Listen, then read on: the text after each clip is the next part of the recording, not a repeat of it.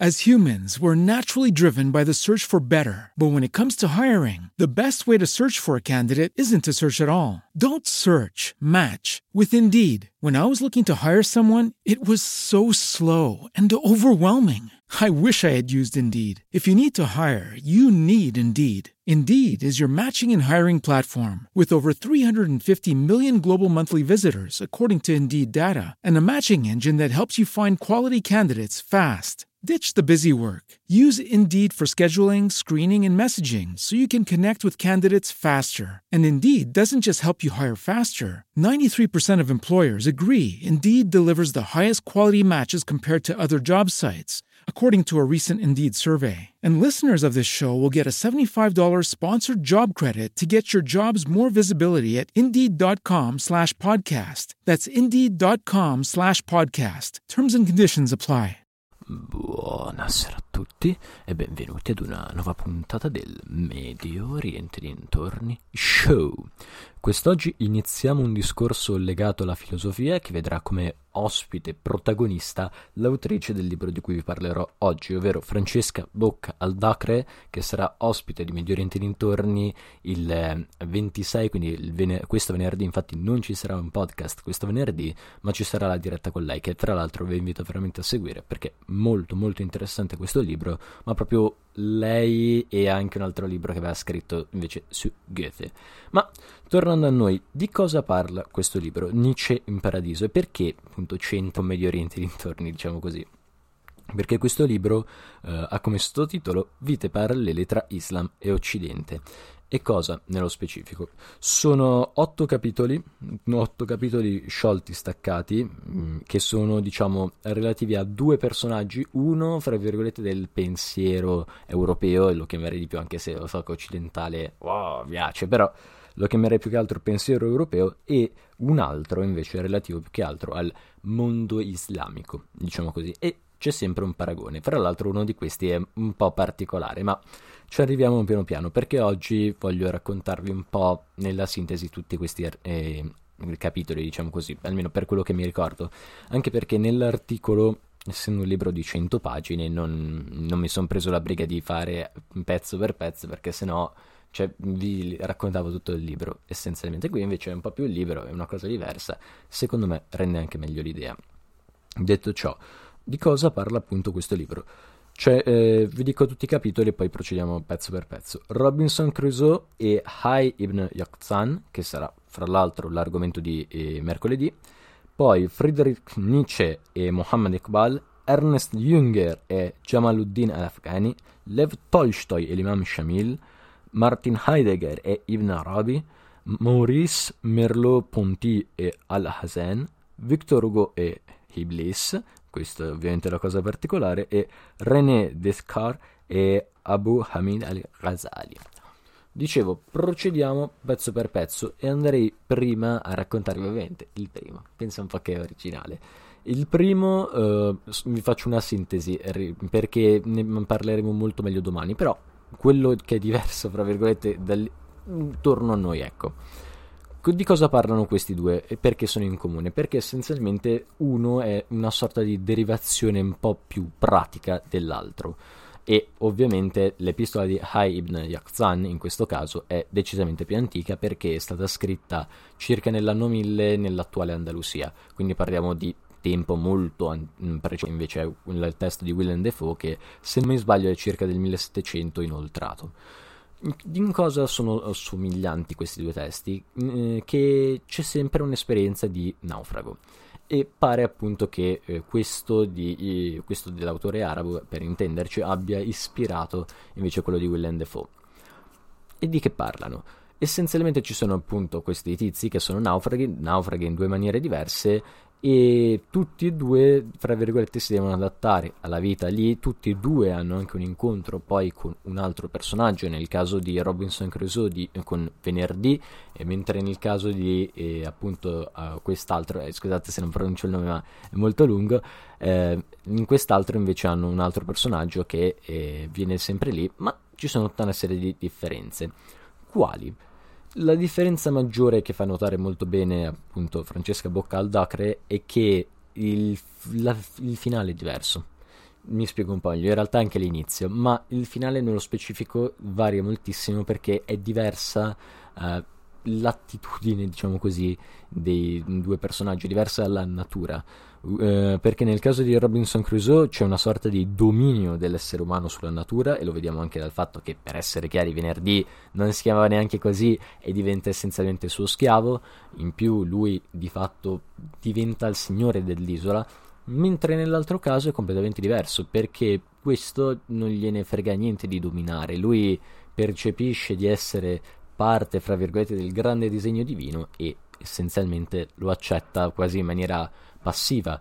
Gli unici sforzi che fa, fra virgolette, saranno quelli di rivolgersi sempre di più al divino, cercare, come vedremo domani, e cioè mercoledì, sempre più la meditazione, la, eh, l'ascesi e tra l'altro avrà un ottimo rapporto con questo povero disgraziato perché essenzialmente diventerà sì, fra virgolette, il suo servetto, se si può dire, ma non in funzione di schiavo, in funzione di appunto discepolo. E fra l'altro molto interessante perché appunto si dice in questo libro che eh, Willem Dafoe poi scrisse anche altri due Robinson Crusoe che andavano proprio nella direzione di questo altro arabo, proprio perché pare che appunto lui avesse letto questo e ne fosse rimasto molto affascinato. Non penso in realtà eh, la traduzione diretta, ma una fonte intermedia, però sempre lì andiamo a parare. Il secondo capitolo è quello che poi dà anche il nome al libro, è un qualcosa del quale io avevo già parlato perché mi ci sono imbattuto anche io leggendo un'opera di cui adesso vi parlerò.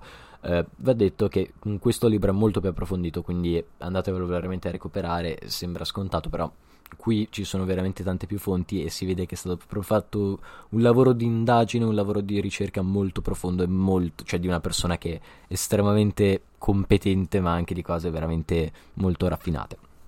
Tornando a noi, eh, vi dicevo che questo dà il nome al titolo ed essenzialmente succede questo, che Muhammad Iqbal, che è così importante in Pakistan da essere chiamato Maulana addirittura, che vuol dire proprio cioè, come fosse il maestro dei maestri, fate conto che Rumi è l'altro che viene chiamato Mevlana nel mondo, in maniera proprio comune, quindi quello più o meno è il livello eh, vi dicevo, questo a un certo punto fa questa sua opera, nella quale racconta questo Mirage, l'opera si chiama Il poema celeste, ne avevo parlato un anno fa, bellissimo per essere l'unico libro, tutte le volte lo dico, che l'ho letto e una volta finito l'ho riletto da capo, non, non, è assurdo.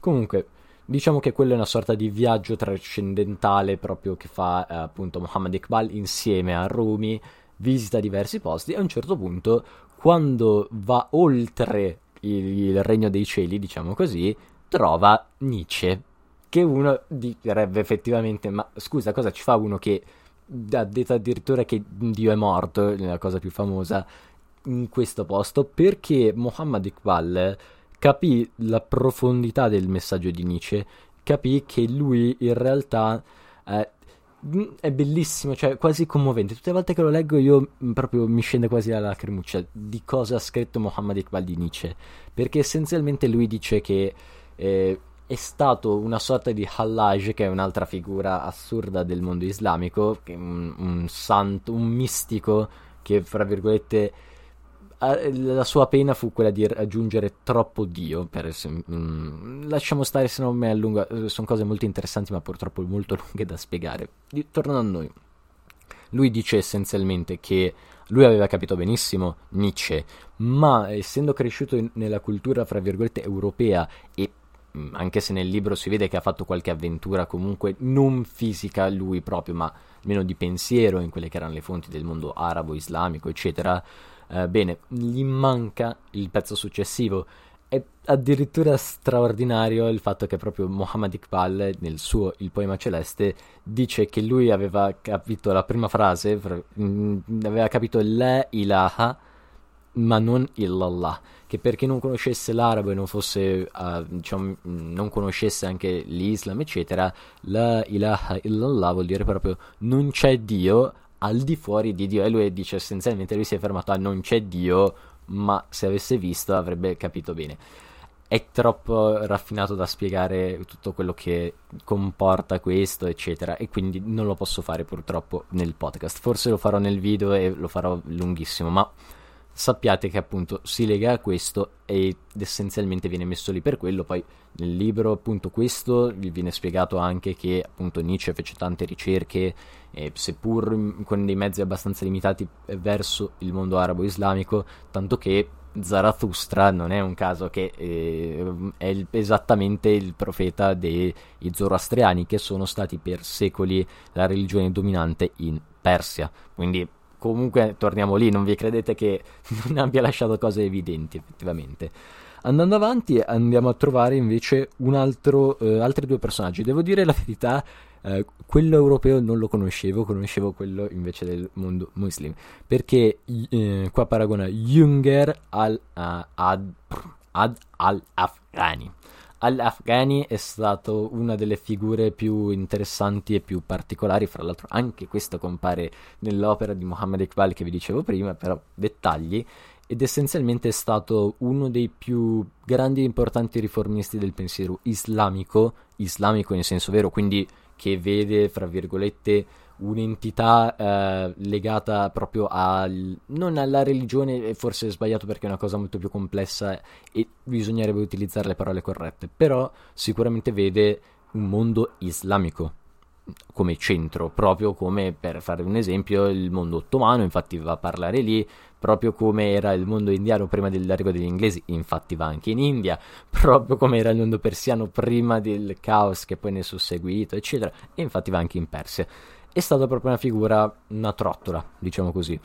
Io non, eh, cioè qua appunto lo paragona con il ribelle, viene chiamato così, a Junger. Dico la verità, io Junger non lo conosco comunque bene.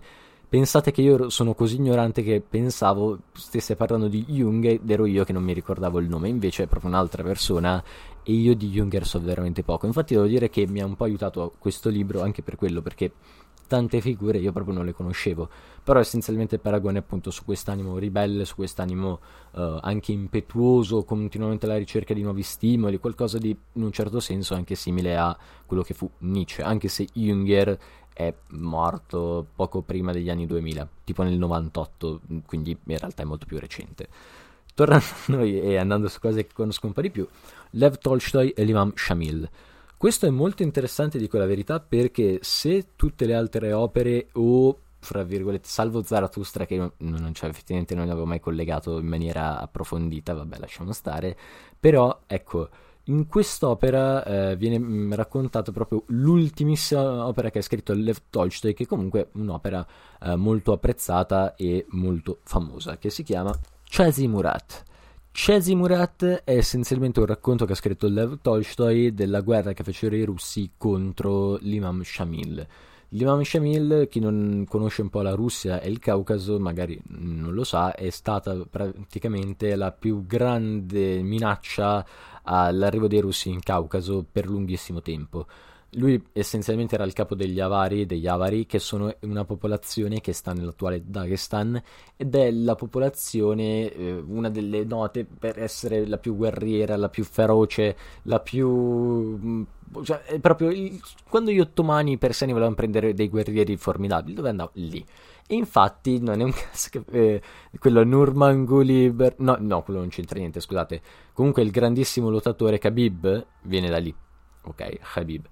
Eh, dicevo, e qua è proprio un racconto che fece Tolstoi dello spirito dell'imam Shamil, del suo attaccamento anche alla religione, naturalmente puntando a raccontare la vicenda, però lo approfondisce moltissimo e si vede proprio che c'è un senso di rispetto incredibile per quanto riguarda la, eh, proprio l'Islam. Non è un caso che non è normale, cioè non tutti gli scrittori, nemmeno musulmani, scrivono ogni volta che questo si deve mettere a pregare cinque volte al giorno, mentre evidentemente era una cosa che aveva molto colpito Lev Tolstoi, eh, che era sicuramente in un momento diverso rispetto a quando visse in prima linea queste cose, perché a quanto ho capito andò proprio lui lì fisicamente, però ecco... Uh, c'è comunque uno sguardo rivolto all'Islam molto particolare, molto interessante, anche perché non è da nemico, è, cioè, sì, è un nemico che si rispetta moltissimo, un nemico per il quale, cioè, che capisci che se foste nati nello stesso posto sareste stati migliori amici quasi, proprio per il rispetto che gli porta. Adesso andando al capitolo successivo, cioè Martin Heidegger e Ibn Arabi. Qua dico la verità ancora, perché Heidegger è uno di quegli altri che, ah sì, Heidegger, hai sentito? Sì, sì, però non, cosa ha fatto non sapevo niente, ok? Proprio chiarissimo voglio essere. Mentre Ibn Arabi, anche qui invece ho letto il libro di Ibn Arabi, ho, visto, ho letto dei libri del discepolo di Ibn Arabi, il più importante, che è anche il più famoso adesso in Algeria, ovvero Abdel Qader, l'ultimo grandissimo mm, sufi, diciamo, mm, di quella famiglia lì. Poi io sono ignorante, quindi sicuramente ci saranno stati altri, ma per la mia modesta conoscenza, l'ultimo veramente incredibile, mirabolante. Fatto sta che in questo caso si parla un po', eh, a quanto ho capito, perché Heidegger, io ripeto, proprio ignorante, Ibn Arabi un po' di più, ma di quello che è il concetto, fra virgolette, di ricongiungimento con l'anima a Dio. Poi so che Heidegger appunto non c'è, non so, mh, a quanto ho capito non è proprio la stessa cosa perché il pensiero di Ibn Arabi ovviamente è il pensiero di un sufi, quell'altro è un pensiero un po' più filosofico, però questo è più o meno il senso, spero di aver detto bene e non cavolate. Andando avanti, altro abbinamento del quale conosco un po' di più. In questo caso dico la verità, nessuno dei due, semplicemente sapevo che eh, Al-Hazen era un ottico, eh, ha fatto tantissime altre cose, ovviamente, come in quei tempi, quando uno era veramente intelligente, però diciamo la cosa per cui è più famoso è l'ottica e Maurice Merleau-Ponty, l'ho scoperto proprio, mm, dico pari lettere, in questo momento eh, e, e appunto ho scoperto che anche lui, fra virgolette, riguarda l'ottica. È tutto un ragionamento in questo caso molto interessante, molto raffinato di come l'occhio, fra virgolette, percepisce le varie cose e anche un po' del rapporto, fra virgolette, fra scienza e filosofia. Molto interessante questo, dico la verità. Naturalmente, eh, ecco, se uno non conosce bene nessuno dei due autori e parte solo da quel presupposto, magari se lo gode di meno. Però dico la verità, rispetto a Heidegger, questo me lo ricordavo molto di più in assoluto, pur non avendolo mai fatto, eccetera. Però ecco, mi è rimasto più impresso come capitolo. Arriviamo adesso a una cosa molto interessante sulla quale bisogna uh, soffermarsi un attimo, ovvero su Victor Hugo e Iblis. Uh, Intanto va fatta una spiegazione, ovvero che Iblis nel mondo islamico, fra virgolette, è un altro mondo per chiamare il diavolo, per essere chiari. Eh, essenzialmente perché paragona le due cose? Perché Rispetto a tantissimi altri autori, come lo sono stati ad esempio Goethe, del quale tra l'altro Francesca Boccaldacre ha già parlato, eh, in questo caso la descrizione che fa eh, Victor Hugo in un suo testo, in particolare Le leggende siècle, le leggende del secolo, è molto interessante e anche molto particolare e vi spiego bene perché. Perché come farebbe il diavolo, per essere chiari, eh, mischia moltissime cose che effettivamente sono vere e risaputamente apprezzate addirittura da parte dei fedeli musulmani a delle cose che non c'entrano niente e sono addirittura contrarie alla stessa religione. E questo lo fa quando descrive il profeta Muhammad ok nello specifico più e più volte alterna sempre tutta una serie di caratteristiche positive che poi sì, sotto un certo aspetto, cioè quello un po' più guerriero, ha delle altre che invece sono proprio di mm, stupratore o robe del genere. Ed è molto interessante come lei appunto abbia paragonato quindi le due cose e come abbia anche fatto una sorta di ricerca nella vita di Ugo, tanto da dire, mm, ma sai, effettivamente c'è un po' il zampino del maligno, fra virgolette. Molto molto interessante, dico la verità, se non ve lo aspettate è anche abbastanza... Oh, cioè, mm, rimane effettivamente un po' così, specie se siete musulmani. Detto ciò, arriviamo all'ultimissimo capitolo, ovvero quello che paragona Cartesio a, al Ghazali. Eh, queste due figure naturalmente sono due delle figure veramente cardine di tutto il pensiero sia fra virgolette europeo occidentale sia di quello islamico. E fra tante cose fra, eh, che li accomunano eccetera c'è sicuramente il dubbio. Eh, come si pone però? In realtà più o meno nella stessa maniera. Addirittura pare che Cartesio avesse letto effettivamente qualcosa di Al-Ghazali e che anzi si fosse anche segnato una o due cose in cosa divergono, però questa è diciamo la grande differenza, che fra virgolette tutti quanti appunto concepiscono il fatto che uno debba dubitare sempre, eccetera, e fra virgolette Cartesio arriva a dubitare addirittura sul fatto che si possa creare un metodo per permettere alle persone di avanzare nella filosofia. Infatti eh, Francesca Boccaldacre qui paragona ad esempio, cioè non è che paragona, dice proprio che lui in una certa opera, che mh, mm, ovviamente io non mi ricordo, eh, scrive che, fra virgolette, non ci può essere un metodo e lui appunto eh, racconta soltanto lui come ha fatto, però ognuno deve fare per i fatti suoi essenzialmente. Mentre Al Ghazali non solo, fra virgolette, si pone questa cosa del dubbio, ma lui, fra virgolette, concepisce anche una società, fra virgolette, dove ci sono i grandi, quelli che infatti hanno capito, i filosofi, eccetera, che comunque provano a spiegare agli altri, fra virgolette, come andare avanti, eccetera, proprio perché c'è anche un versetto nel Corano che dice che talvolta Dio utilizza alcuni per istruirne altri, come ovviamente un maestro o cose di questo tipo. Uh, naturalmente qui non è che approfondisce in maniera incredibile, non è che ti va a prendere, cioè, mh, mm, questo, questo, è una cosa molto sintetica, però veramente interessante e tutto il libro mi sento veramente di consigliarvelo.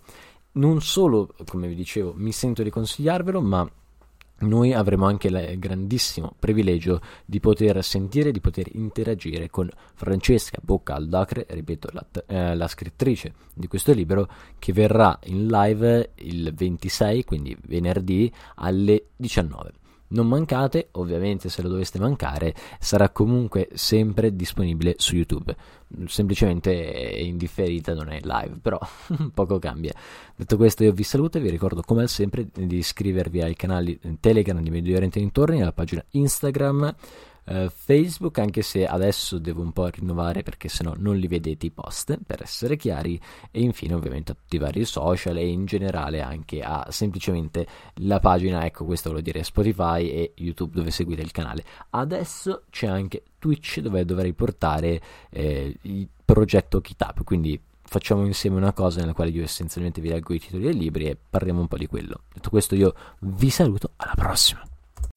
As humans, we're naturally driven by the search for better. But when it comes to hiring, the best way to search for a candidate isn't to search at all. Don't search, match with Indeed. When I was looking to hire someone, it was so slow and overwhelming. I wish I had used Indeed. If you need to hire, you need Indeed. Indeed is your matching and hiring platform with over 350 million global monthly visitors, according to Indeed data, and a matching engine that helps you find quality candidates fast. Ditch the busy work. Use Indeed for scheduling, screening, and messaging so you can connect with candidates faster. And Indeed doesn't just help you hire faster. 93% of employers agree Indeed delivers the highest quality matches compared to other job sites, according to a recent Indeed survey. And listeners of this show will get a $75 sponsored job credit to get your jobs more visibility at Indeed.com slash podcast. That's Indeed.com slash podcast. Terms and conditions apply.